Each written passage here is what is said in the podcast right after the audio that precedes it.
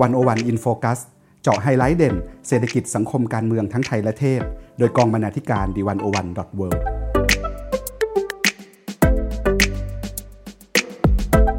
สวัสดีค่ะ ยินดีต้อนรับเข้าสู่รายการ 101 in Focus นะคะ สัปดาห์นี้เราจะมาพูดกันถึงโปรเจกต์แนะนำหนังสือของ The101.world ที่ทำติดต่อกันมาหลายปีแล้ว ปีนี้ความน่าจะอ่าน 2020 กลับมาแล้วค่ะ วันนี้สุภาวรรณคงสุวรรณและปานิชโพสีวังชัยดำเนินรายการค่ะความน่าจะอ่านนะคะ ก็ตามชื่อเลยเป็นโปรเจกต์แนะนำหนังสือที่มีความน่าจะอ่าน ที่วันวันทำเนี่ยมาหลายปีมากแล้ว แล้วก็สี่ปี ครั้งที่ปีนี้เป็นปีที่สี่ความพิเศษของมันก็คือ ปีนี้ความน่าจะปีนี้เป็นการแนะนำหนังสือโดยบรรณาธิการ และคนในวงการหนังสือและนักอ่านกว่า 60 ท่าน แต่ละคนเนี่ยแนะนำหนังสือมาสามเล่ม แล้วเราก็นำมารวมกันนะคะหาหาหนังสือที่มีผู้เลือกมากที่สุด 6 เล่ม มีพิเศษอีกปีนี้ก็คือว่าเราเปิดโหวตให้ทุกๆคนนะคะ ได้เข้ามาโหวตหนังสือความน่าจะอ่านของตัวเองกัน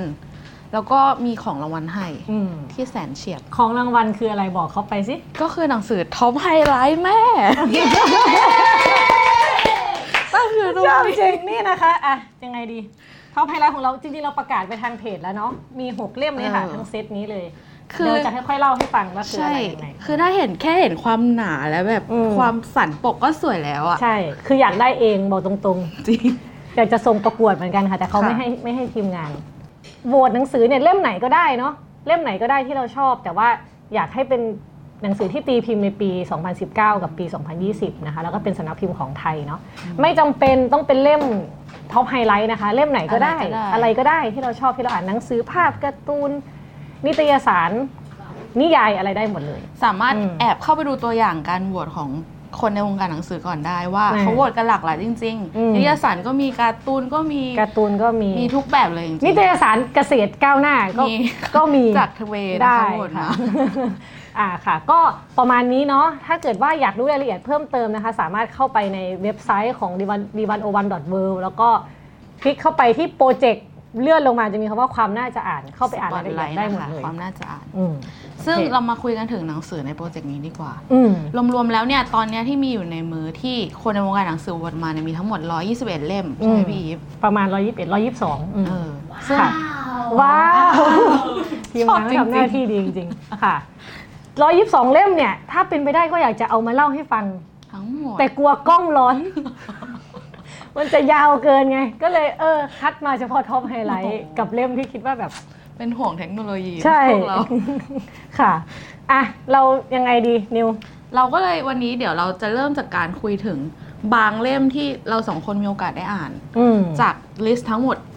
จากร้อยกว่าเล่มเนี่ย เล่มที่พวกเราแบบอยากหยิบมาคุยให้ฟังเริ่มที่พี่อีฟก่อนเลยดีกว่า เขามีการนำหนังสือมาจากบ้านนำหนังสือมาจากบ้านเป็นความสุขของชีวิตมาก คืออย่างนี้ค่ะ มันเยอะมากเลยอะอันนี้ยังไม่เข้า Top Highlight เนาะ เราเอาบางเล่มในในในร้อยยี่สิบร้อยี่สิบสองเล่มอะค่ะ มาเล่าให้ฟังก่อน จริงๆมีเล่มอันนี้ที่ฮอตมาก ถ้าดูสันจะเห็นว่าหนามากประมาณพันกว่าหน้า แต่จริงๆเขาแยกล่าง อันนี้เป็นหนังสือเล่มใหม่ของมุลคามินะคะ สังหารจอมทัพอัศวินเป็นอย่างนี้ เดี๋ยวเดี๋ยวจะแยกล่างให้ดูปั๊บเป็ นไงเป็นสองเล่มเป็นสองเล่มอะอันนี้เก็บไว้ถือไว้ซึ่งความหนาก็ยังหนาอยู่ ความหนาก็ยังหนาอยู่สองเล่มคือต่อกัน ซื้อแยกไม่ได้ ซื้อแยกก็คือจะจบครึ่งครึ่งกลางๆ มากจะต้องเอาสองเล่มนะคะ ก็มันก็เป็นเรื่องว่าด้วยเป็นนิยายเนาะศิลปินวาดรูปคนหนึ่งวาดรูปพระเทศนะคะ แบบรับจ้างวาดรูปให้ผู้บริหารอะไรอย่างนี้ทั่วไปโดนภรรยาทิ้ง ก็เลยหนีไปอยู่บ้าน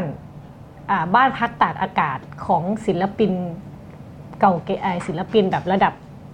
ตำนานของญี่ปุ่นคนหนึ่งเพราะว่าเขาเป็นเพื่อนกับลูกชายเขาแต่ส่วนศิลปินเก่าแก่คนนั้นเหมือนป่วยเป็นโรคความจำเสื่อมก็เลยต้องไปอยู่โรงพยาบาล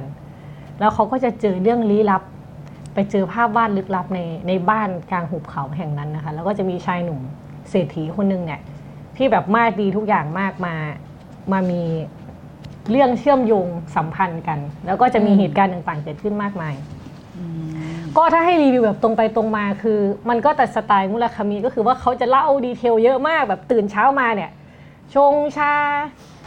ทำแตงกวาดองกินแล้วก็เออเออวันนี้อากาศเป็นยังไงบรรยายไปแล้วหน้านึง แล้วก็คุณคิดกับตัวเองอย่างงู้นอย่างนี้นะคะ ความมุลคามินะความมุลคามิ แล้วก็อะเลือกแผ่นเสียงอะ เลือกแผ่นเสียงก่อนจะวาดรูปได้อะไรเงี้ยคือเรื่องพล็อตเรื่องเส้นเรื่องหลักมันก็มีอยู่ แต่แต่ว่าไอ้ระหว่างทางที่ตัวละครจะดำเนินไปเนี่ยมันก็จะคือถ้าใครชอบความลื่นลมอ่านเอาบรรยากาศอะไรเงี้ยคิดว่าเล่มนี้ก็ตอบโจทย์คืออ่านเพลินๆได้แต่ถามว่าในฐานะที่ที่ชอบที่เคยอ่านมุรคามิมา เรียกได้ว่าเล่มนี้ชอบชอบน้อยกว่าเล่มอื่นทำไมอะ มัน มันเลือกแผ่นเสียงบ่อยเกินไปโอเค โอเค แต่ถ้าใครชอบการบรรยายแบบนี้ก็ไม่ผิด ใช่ก็ไม่ผิดไม่ผิดนะคะอ่าแต่ว่าก็ก็สนุกดีมันแบบแฟนตาซีอะอืมอืมค่ะอะจบไปเล่มแรกเราแบบกรุบกริบอะตบมือ ถ้าเกิดว่าท่านผู้ชมทางบ้านมีคอมมงคอมเมนต์ เห็นด้วยไม่เห็นด้วยอะไรก็คอมเมนต์มาได้ ไม่รู้จะได้อ่านหรือเปล่าหยอกหยอกเราจะ ดูอยู่ดูอยู่ เราจะสลับกันไหมเป็นของนิวก่อนได้อะของนิวมาของนิวเล่มหนึ่งที่อ่านแล้วก็มีคนบทมาในโปรเจกต์เหมือนกัน คือเล่ม Lost Connection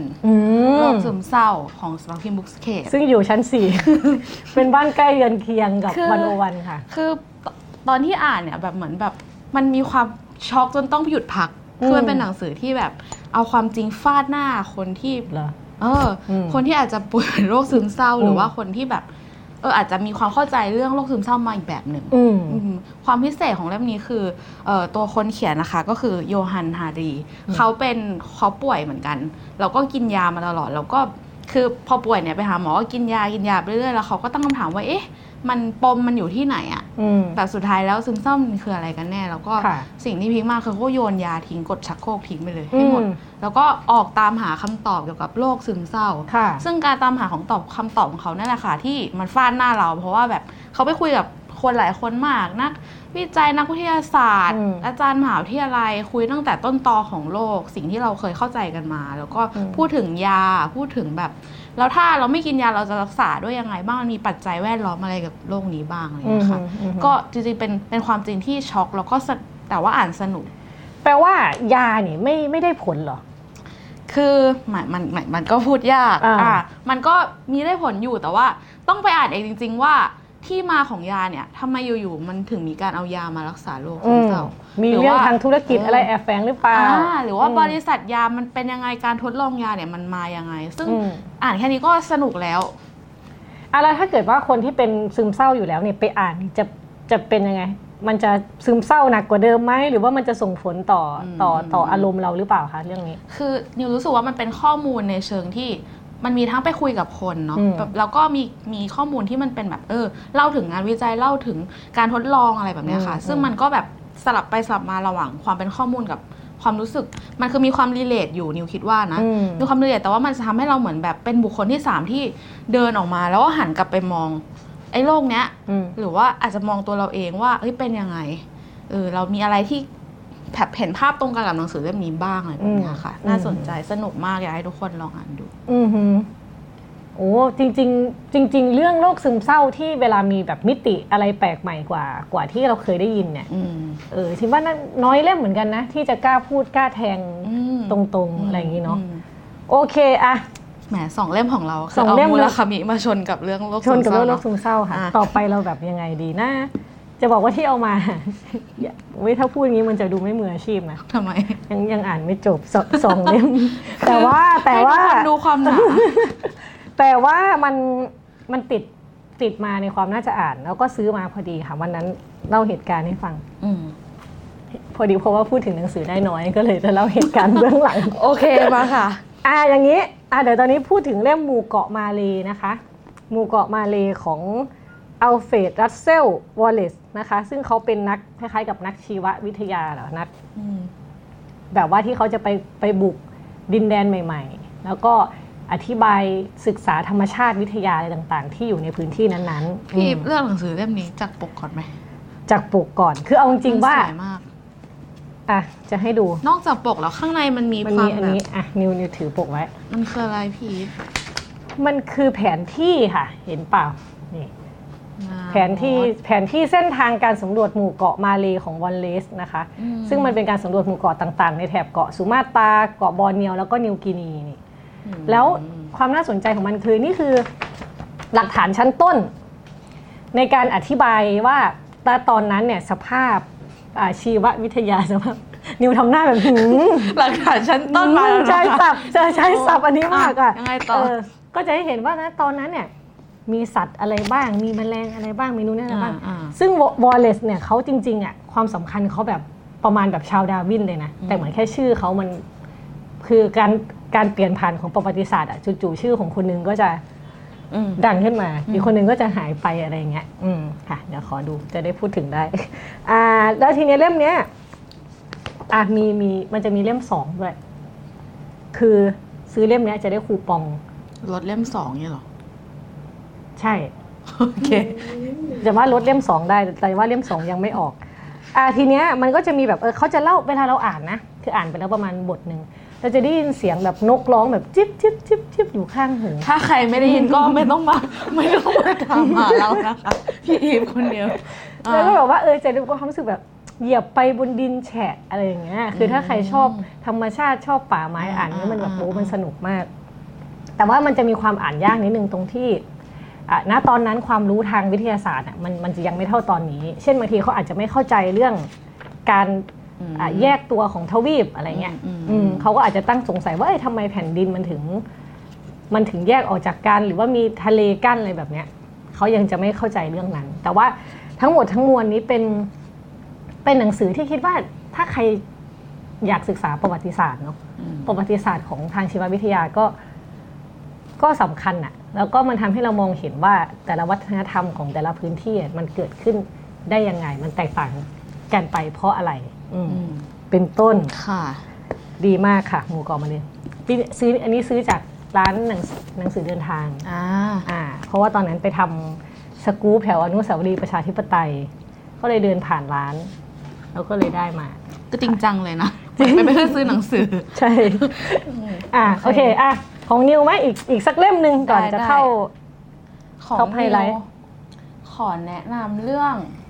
เออโหมันจริงๆก็มีหลายเล่มเนาะ อืมอืมอืมคือทำมายังไง อันที่เลือกออกมาก็เป็นอันที่นึกถึงแล้วก็พูดละกันไม่ได้แบบว่า อาจจะไม่ได้ไม่ได้มีความลำเอียงหรืออะไรนะคะ อืมอืมเออ อืมก็อยากจะแนะนำหนังสือของพี่อุรดาโควินอ่าพี่ปูอ่าเล่มใหม่พี่ปู ชื่อ Passion Perfect เป็นหนึ่งดั่งใจและมากกว่าต้องอืมแอบก้มอ่านชื่อนิดนึงกลัวกลัวเลียมผิด อะมันเป็นยังไงเป็นเรื่องสั้นเป็นนิยายเป็นยังไงคะค่ะเป็นเป็นนิยายแต่ว่าเวลาเราอ่านเนี่ยหนังตัวหนังสือของพี่พูอะเนาะอืมคุณอุรดาเนี่ยเขาก็จะมีความแบบว่า เออมันมีความยังไงดี เลื่อนไหลเป็นธรรมชาติมาก แล้วเราก็รู้สึกว่าเราสามารถ พอเราเป็นผู้หญิงเราอ่านตัวละครที่เป็นผู้หญิงอะอืมเป็นเรื่องของผู้หญิงคนหนึ่งที่ มี passion แรงกล้าเป็นหนึ่งดังใจและมากกว่าอืมอ่า มันแปลว่าอะไรเป็นหนึ่งดังใจเลยมากคือว่ามันจะมีประโยคนึงที่ในหนังสือเล่มเนี้ยพูดก็คือแบบจงเดินขึ้นไป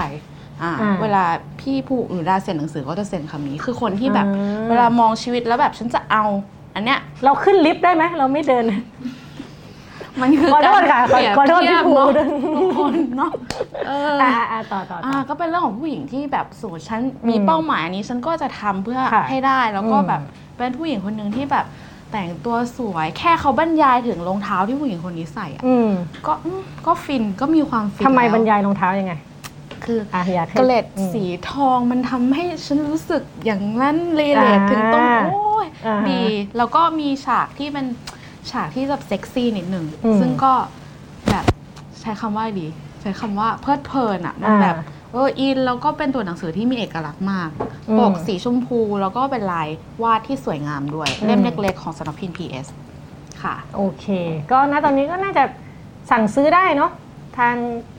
เพจของสำนักพิมพ์ อ่า หรือว่าไปร้านหนังสืออะไรหเงี้รืยอจะไปเทศกาลหนังสืเทศกาลหนังสือ ABC Book Fest อ่า ถึงวันที่ 2 สิงหาคมนี้ที่สามย่านมิตรทาวน์นะคะค่ะอืมขายของแทรกอยู่ตลอดเวลา อะ เราจะเข้าทีนี้ เราจะเข้าท็อปไฮไลท์เลยไหม อ่ามาเลยดีกว่า หนังสือที่มีผู้เรื่องมากที่สุดของเราหกเล่อ่ามอะเราแถแด้กันที่อะทีมงานทำงานจบมือค่ะนี่ค่ะอะอะ นี่อะ เราจะไล่ลำดับไปเลยไหม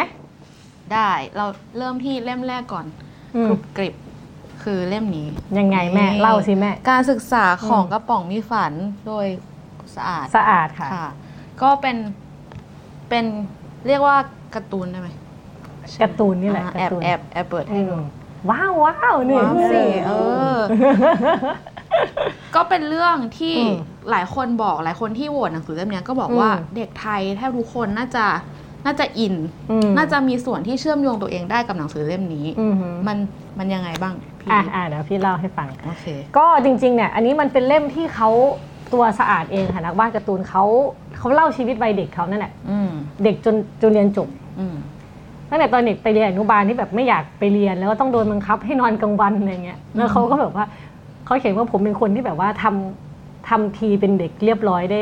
ได้หวยแตกมากอะหมายความว่าอ่าทุกเพื่อนก็จะบอกว่าดูออกเออดูออกอะแบบว่าแกล้งหลับครูไม่รู้หรอกอ่าแล้วก็แกล้งหลับแล้วครูก็ดูออกว่าแกล้งหลับเลยค่ะเออแล้วเขาก็จะเหมือนแบบประสบความล้มเหลวในการประสบความประสบความล้มเหลวไม่ใช่ประสบความสำเร็จนะเออเออในการทำสิ่งต่างๆ ที่แบบให้เข้ารูปเข้ารอยอะไรเงี้ยอืมเออแล้วเขาก็เหมือนแบบรู้ตัวว่าชอบวาดรูปอืมก็วาดรูปต่างๆ มันก็มีเหตุการณ์แบบแบบ สะเทือนใจอันหนึงเหมือนกันก็คือ ตอนเขาอยู่ประมาณมห้ามั้งถ้าจำไม่ผิดนะคะ ตอนนั้นน่ะรู้แล้วว่าตัวเองแบบอยากวาดรูปอืมก็เลยไปเรียนวาดรูปค่ะ แต่เขาเนี่ยเป็นคนที่ลายปกติเวลาเราวาดรูปเนี่ยเคยไหมแบบครูให้ระบายสีมะม่วงอะอืมถ้าเราระบายเป็นสีอื่นที่ไม่ใช่สีเขียวหรือสีเหลืองอะเราแบบจะโดนว่าว่าแบบเออผิดทำเอผิอดทำผิดหรือว่าแบบซึ่งไม่ทำไมดีว่านะสี่เหลี่ยมไม่เป็นสี่เหลี่ยมเลยอะไรแบบเนี้ยอืมอืม ซึ่งตัวสะอาดเองเนี่ยเขาก็เขามีลายเส้นของตัวเอง เขาวาดอะไรของตัวเองอีกแบบหนึง่งแล้วเวลาจะสอบติวเข้าพวกมหาลัยที่สำหรับวาดรูปเนี่ย มันก็จะมีโจทย์อืมโจทย์มาชัดเจนว่าคุณต้องวาดภาพเหมือน คุณต้องแลเงาอย่างงู้นอย่างนี้ แต่ว่าสะอาดเนี่ยไม่ทำอ่า ไม่วาดเป็นมีแนวของตัวเอง จนครูสอนวาดภาพอะบอกว่าให้สะอาดอะไปหาจิตแพทย์เถอะ อืม บอกว่าแบบเหมือนเหมือนเออคนอื่นเขาก็ยังทำกันได้ทำไมถึงทำไม่ได้อะไรเงี้ยอืมมเออเขาก็แบบเฟลมากนู่นนี่นั่นอะแต่สุดท้ายก็เข้ารั้วมหาลัยอะไรไป มีการซิ่วครั้งหนึ่งแล้วแล้วก็ได้ตัดสินใจว่า เลือกเรียนคณะอะไรก็ได้ที่ทำให้วาดรูปยังไงก็วาดรูปได้อ่าก็เลยสุดท้ายเลยไปเข้าที่คณะวารสารศาสตร์ของมหาวิทยาลัยแห่งหนึ่งแถวรังสิตเอาไม่ได้ธรรมศาสตร์นะคะอ่าดูออกไหมเออเป็นรุ่นพี่นิว ใช่เรียนคณะเดียวกันอืมบังเอิญแล้วก็พอเปิดหนังสือเนี่ยก็แบบอ้าวอันนี้มันแบบตรงนี้นี่ อาจารย์คนนี้นี่ไปหมดค่ะค่ะแต่ว่ามันมีความพิเศษตรงที่ว่าจริงๆแล้วต่อให้คนที่ไม่ได้เรียนคณะนี้อืมนี่ว่าก็จะอินนะเพราะว่าเราเข้ามหาวิทยาลัยใช่ไหมอืมเราจะได้รับ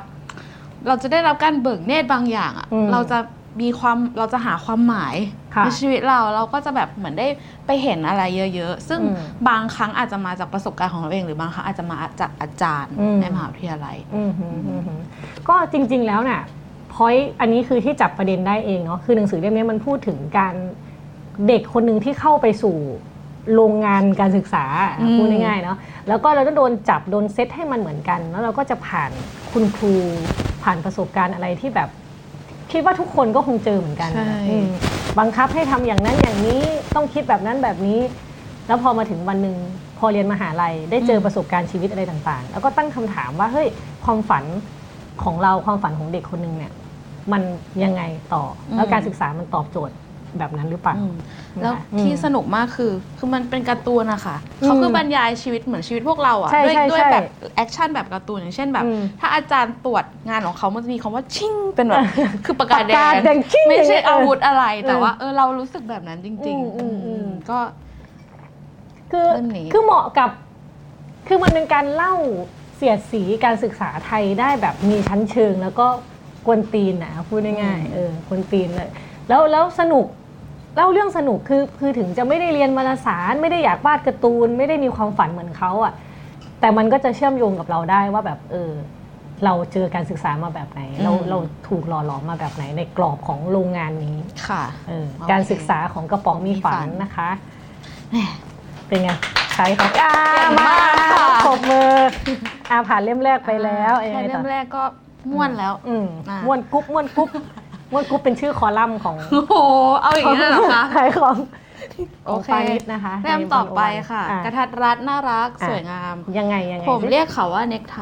อือ่ามเล่มนี้ก็ชื่อเรื่องแปลกมากเลยนะ ใช่ แต่ว่า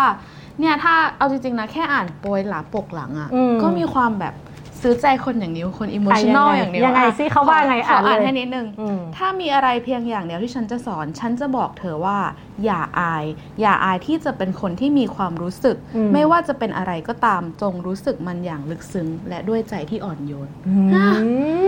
มมันเวลคัมเรามันเรียกเราไหมแบบอ่าอ่านอย่างเงี้ยมันเรียกเราเข้าไปอ่านมามาอ่าค่ะซึ่งหนังสือเล่มนี้ก็มีความน่าสนใจคือเป็นเหมือน เออเราจะเหมือนได้อ่านบทสนทนาของชายสองคนที่อืมไม่เหมือนกันเลย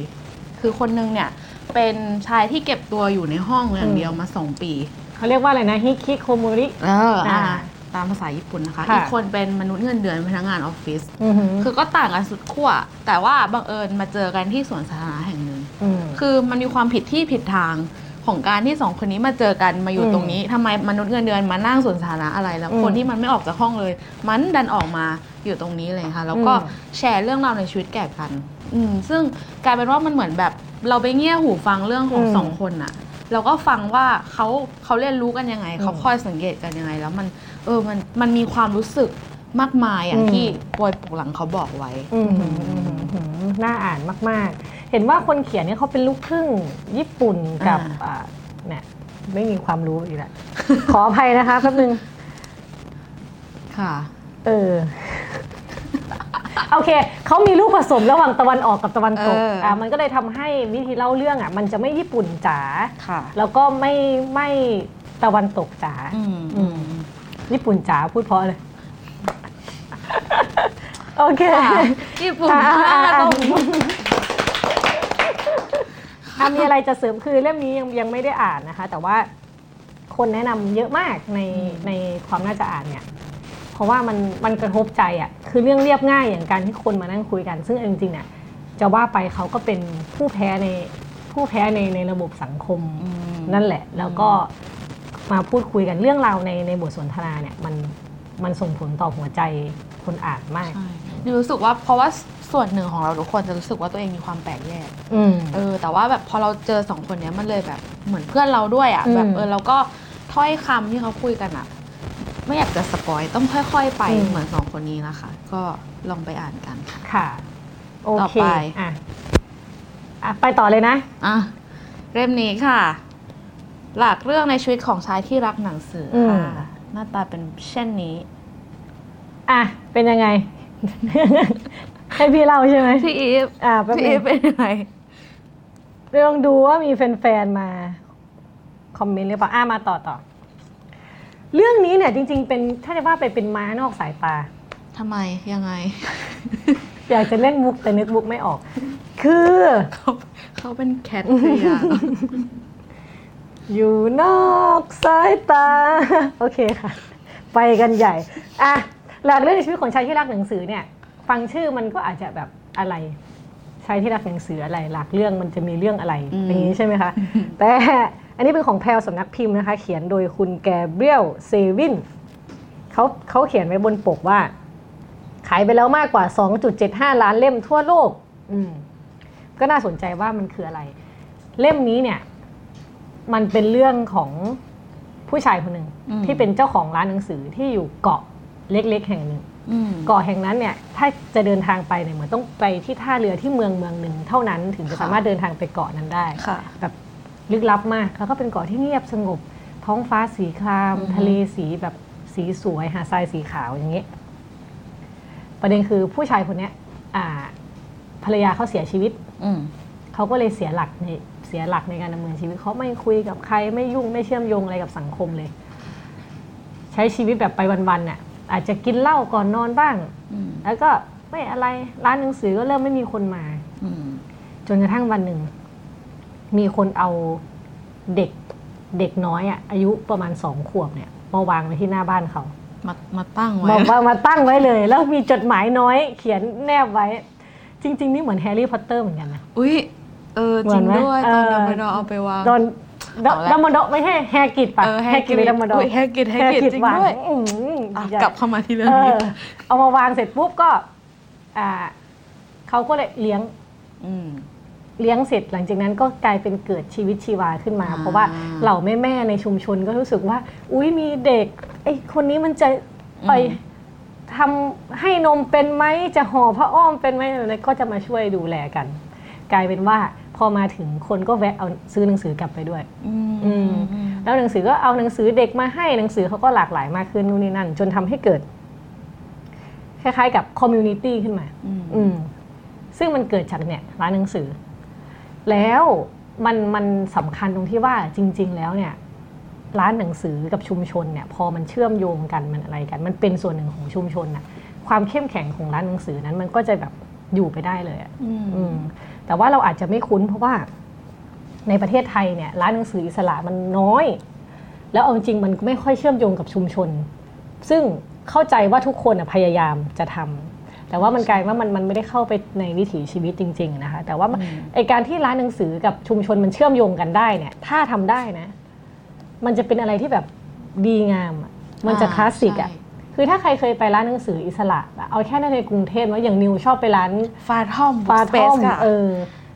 อยู่ที่ไหนอยู่ที่ไหน อยู่ที่ซอยสวนภูตรงข้ามอืมสอนอทุ่งมหาเมฆอือหืออ่าแบบเวลาเราไปร้านหนังสืออิสระเราจะพบความ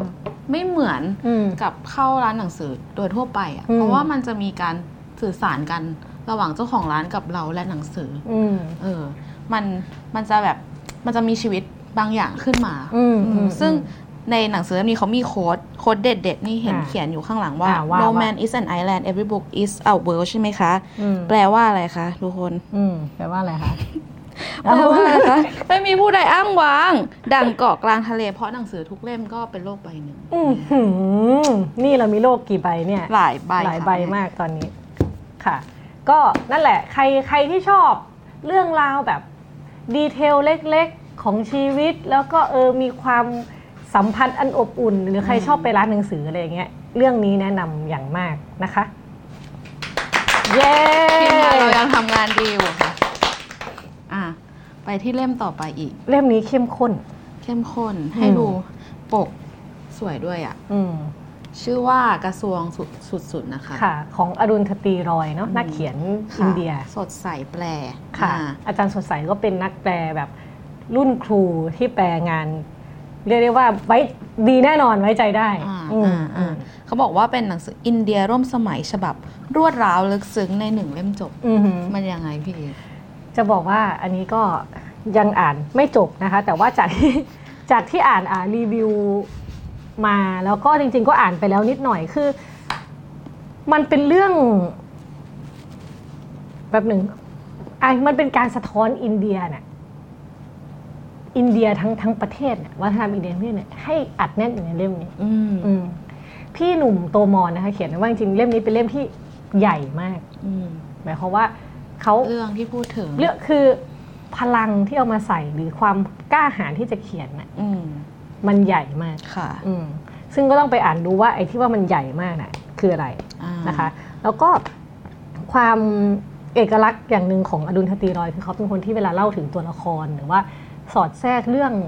ดีเทลลงไปอะมันมันคมชัด แล้วมันกลายเป็นสะท้อนภาพใหญ่ได้อีกมได้อีกทีหนึ่งอืมอะไรอย่างเงี้ย ก็คิดว่าถ้าใครชอบวรรณกรรม เข้มๆจะถามว่ามันอ่านยากไหมมันอ่านยากนะหรออืมแต่ว่าเรื่องอ่านยากอ่านง่ายเนี่ยมันเป็นเรื่องส่วนบุคคล อ่าอืมอันบางนี้ก็จริง เออบางคนก็อาจจะแบบเออ ก็ไม่เห็นอ่านยากตรงไหนนี่ไง ก็อ่านออกหเลรืยอเช่นบางคนอ่านแล้วได้ยินเสียงนกร้องแต่บางคนก็ไม่ได้ยินค่ะ ก็ประมาณนั้นนั่นแหละ พิมพ์โดยสำนักพิมพ์มติชนนะคะ เล่มนี้ 480 บาท แต่ก็น่าจะถ้าไปซื้อที่งานหรือว่าซื้อในเว็บก็อ่าอาจจะมีลดส่วนลด 10 15เปอร์เซ็นต์อะไรอย่างงี้ก็ก็ไม่แน่ใจเหมือนกัน หรือทำไมคะโหวตหนังสือเขาน่าจะโหวตอ่านมานี่ได้ไปเลยเนี่ยหหกกเล่มเล่มที่เราพูดถึงเนี่ยโอ้ย ต้องให้เหตุผลด้วยนะ เราจะคัดจากเหตุผลค่ะอะ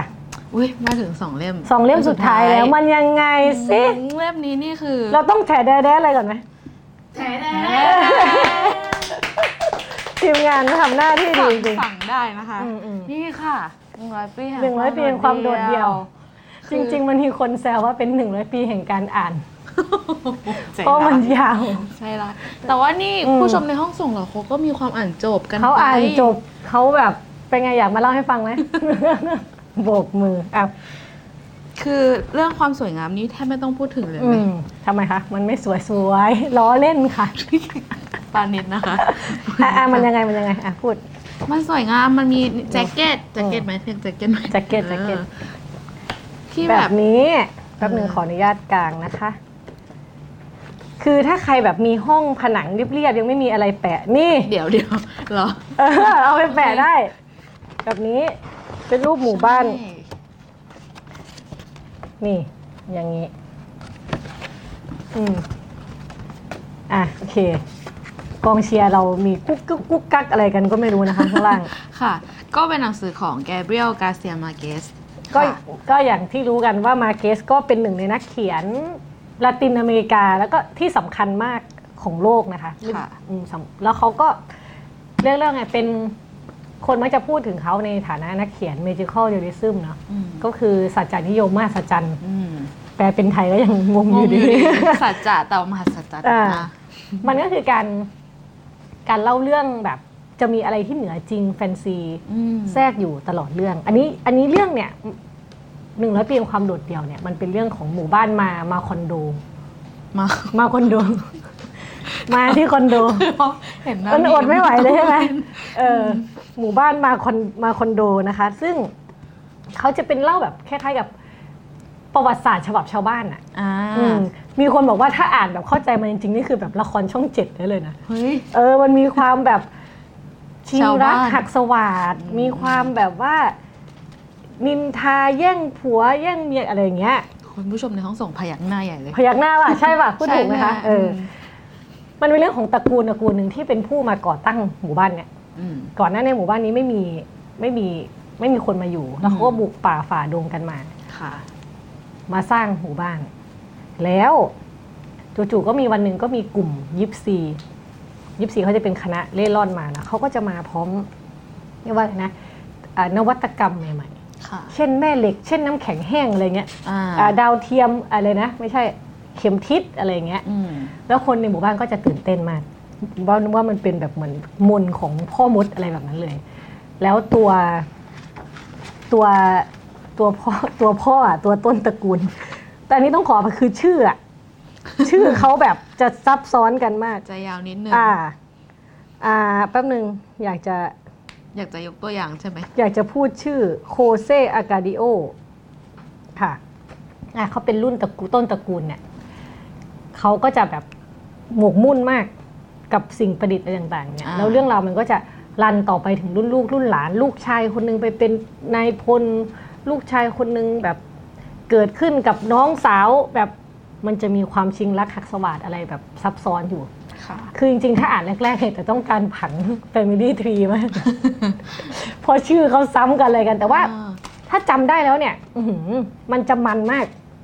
มันจะไปเรื่อยๆ แล้วไอ้ที่ถามว่ามันมันสัจจานิยมมาสัจจานยังไง เช่นจู่ๆคนในหมู่บ้านก็เป็นโรคนอนไม่หลับอืม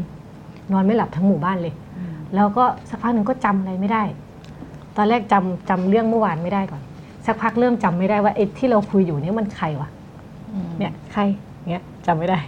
เออไม่จำไม่ได้ สักพักหนึ่งไม่รู้ว่าสิ่งเนี้ยเรียกว่าแก้ว ต้องแปะไว้ว่าแก้ว อืมอืมอะไรอย่างเงี้ย แล้วมันก็จะเกิดเหตุการณ์แบบ อย่างเงี้ย มันนอกมีนอกจากเรื่องนอนไม่หลับเลยก็มีเยอะมากบางทีคนก็ลอยขึ้นไปบนฟ้าได้แบบว่าเป็นนางฟ้านางสวรรค์มาจุติอะไรแบบเนี้ยอ่าแต่ทั้งมวลมันคือการสะท้อนอาประวัติศาสตร์ละตินอเมริกา แล้วก็ความเจ็บปวดรวดร้าวที่ ที่คนในภูมิภาคนั้นได้ประสบพบเจอ ผ่านเรื่องเล่าชาวบ้านที่แฟนตาซีอืมเป็นไงเฉียบพอค่ะได้ป่ะคำแบบนิยามหนังสือเล่มนี้เออโอเคก็เป็นเล่มที่คิดว่าถ้า ควรอ่านนะสักครั้งหนึ่งควรอ่าน ควรลองดวลหนึ่งร้อยปีแห่งการอ่าน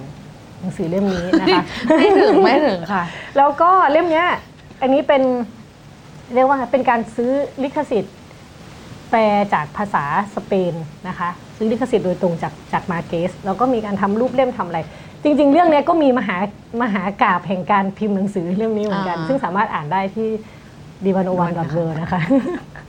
อะค่ะโอเค มาถึงแล้วแม่อะสายตาพลันสว่างขึ้นมาทำ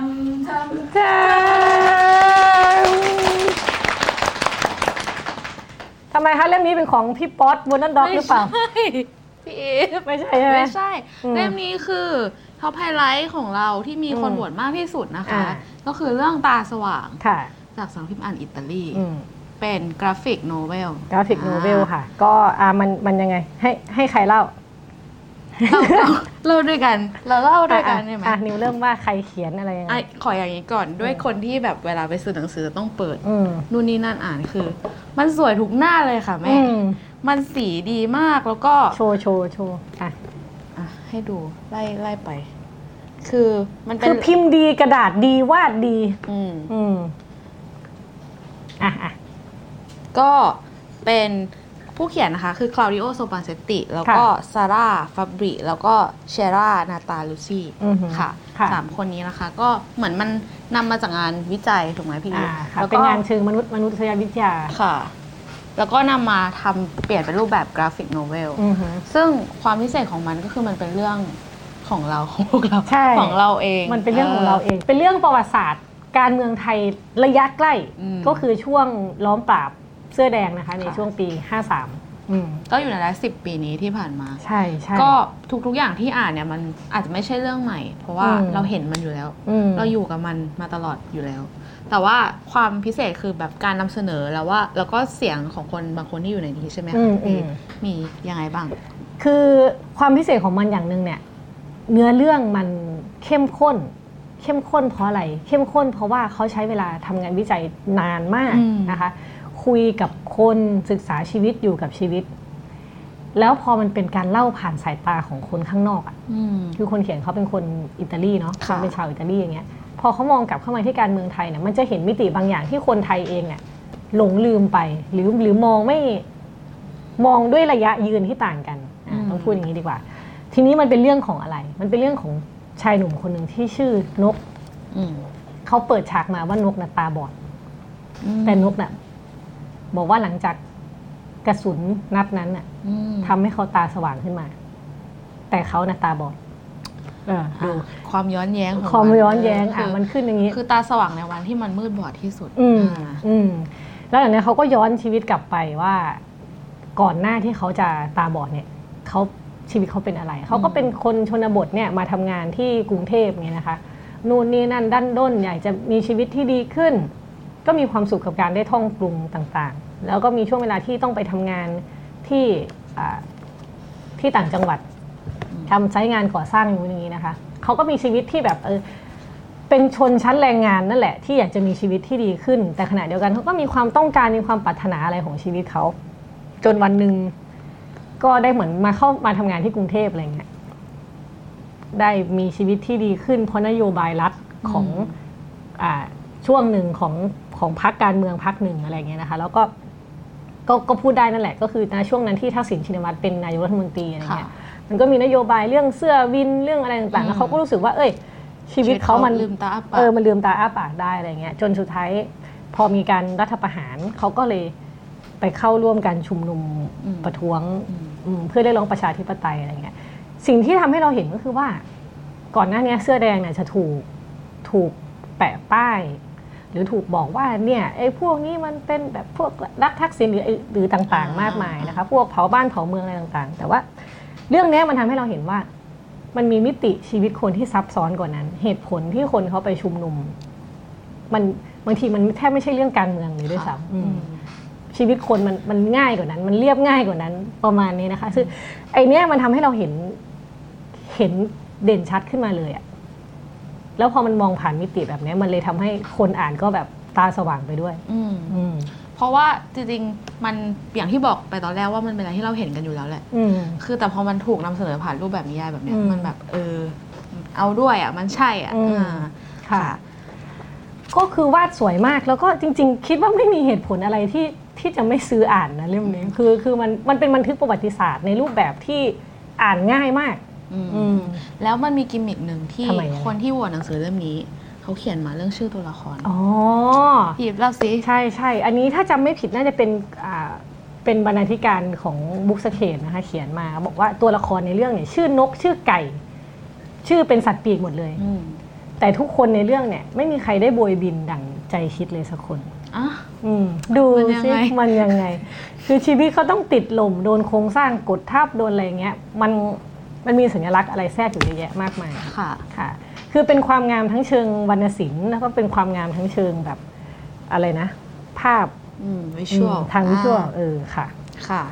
จบกันไป top highlight ของเราหกเล่มหกเล่ม แน่น ๆ แบบนี้อยากได้ต้องทำยังไง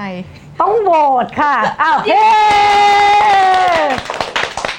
ยังไปโหวตกันได้นะคะ ตามลิงก์ก็ใส่ชื่อหนังสือที่ชอบเขียนเหตุผลให้เฉียบ อืมไม่ต้องยาวมากก็ได้แต่ต้องอย่ามาเอาให้เฉียบให้เฉียบ เราเลือกตามตามความเฉียบและความถูกใจของอ่าทีมงานเรามีมีมีสมุดสองรางวัลเนาะใช่หนึ่งรางวัลละหกหกเล่เล่มมอืมแจกสองรางวัลค่ะ แล้วที่มันพิเศษไปกว่านั้นมันอีกทำไมมันสิยังไงเราวันที่บิ้วแรงมากแม่เออวันที่8สิงหานี้ค่ะ ทุกคค่ะนเรามีงานเสวนาความน่าจะอ่านอืม Final Round ซึ่งความพิเศษของงานเนี่ยจริงๆมันแบบเอันนี้แขกรับเชิญก่อน แขกรับเชิญ ถ้าใครเป็นเป็นอ่าติ่งโอปป้า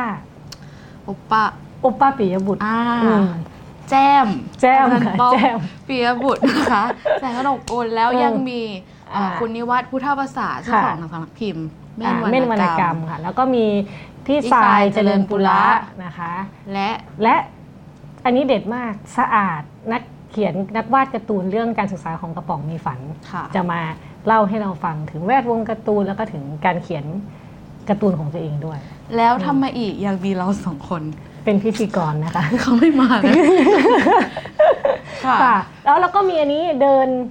walking tour อ่ากักับกับร้านหนังสือ hard cover ค่ะนำเดินโดนในคุณเชนเจ้าของร้านค่ะมันมีหนังสือเก่าหนังสืออะไรหายาก ที่แบบเราอยากจะขโมยกลับบ้านอะมันเล่มแบบ เล่มละสองหมื่นบาทอะไรอย่างเงี้ยค่ะ อืมก็แต่อย่าขโมยนะคะ พูดเล่นอืมอืม มีความพิเศษเยอะและมีอีกที่อืม ไม่บอก ใช่ปะมีอีกปะอืม มีความพิเศษก็นั่นแหละก็ไปฟังเอาในงาน อ่างงานเริ่มบ่ายสองนะคะ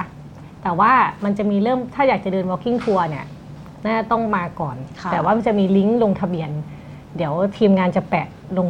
ใต้ค่ะ คอมเมนต์นี่แหละงานแล้วจัดที่เซนทันแอมบ s ซีค่ะ และทั้งหมดนี้ก็คือ101 in focus กับความน่าจะอ่านนะคะสำหรับวันนี้เราสองคนลาไปก่อน สวัสดีค่ะ สวัสดีค่ะ